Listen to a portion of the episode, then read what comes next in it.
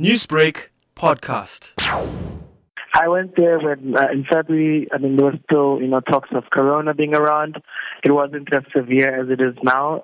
So even then, we started practicing some social distancing, sanitizing back in February. Then from there, I traveled to Rishikesh, where there was a bit of that, and now I'm in Uttar Pradesh, where this is where I am. I've been for a very long time, like from Holi, so like for a month already. Are you in lockdown as we speak in India? Yeah, it's um, lockdown, lockdown. The streets are dry. I mean, I've been coming to India for for my first time, so I know how it is with the business and the bars. It's so strange to see it so quiet and there's no movement. It's just the monkeys and the cows on the road.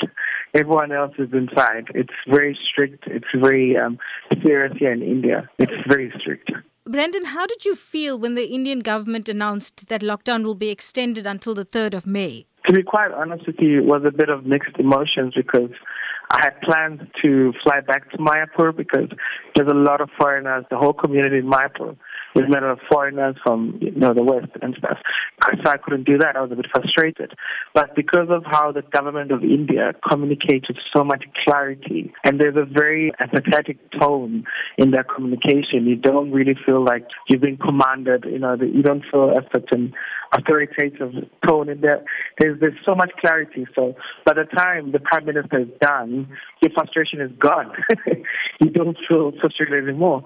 I want to be part of the change. I want to be part of the help here. So I'm, I'm abiding by the rules and I'm excited to do this. Tell us exactly what does it feel like to be in quarantine in India?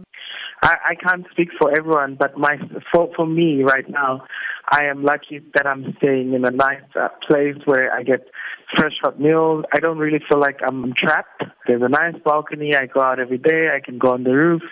But the reality is that you can't see your family and your movement is limited overnight, you know.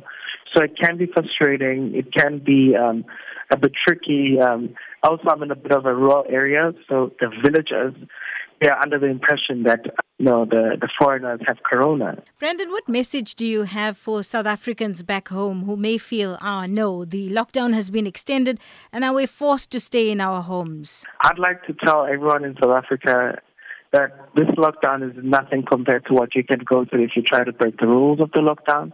This is a very important process. We should meet the government halfway by complying with the regulations and the protocols that have been put in place. And it's not as bad as being in a foreign country alone by yourself. So just hang in there. We can do this. We have to do it. But we can. We have to do it for the greater benefit of the whole world.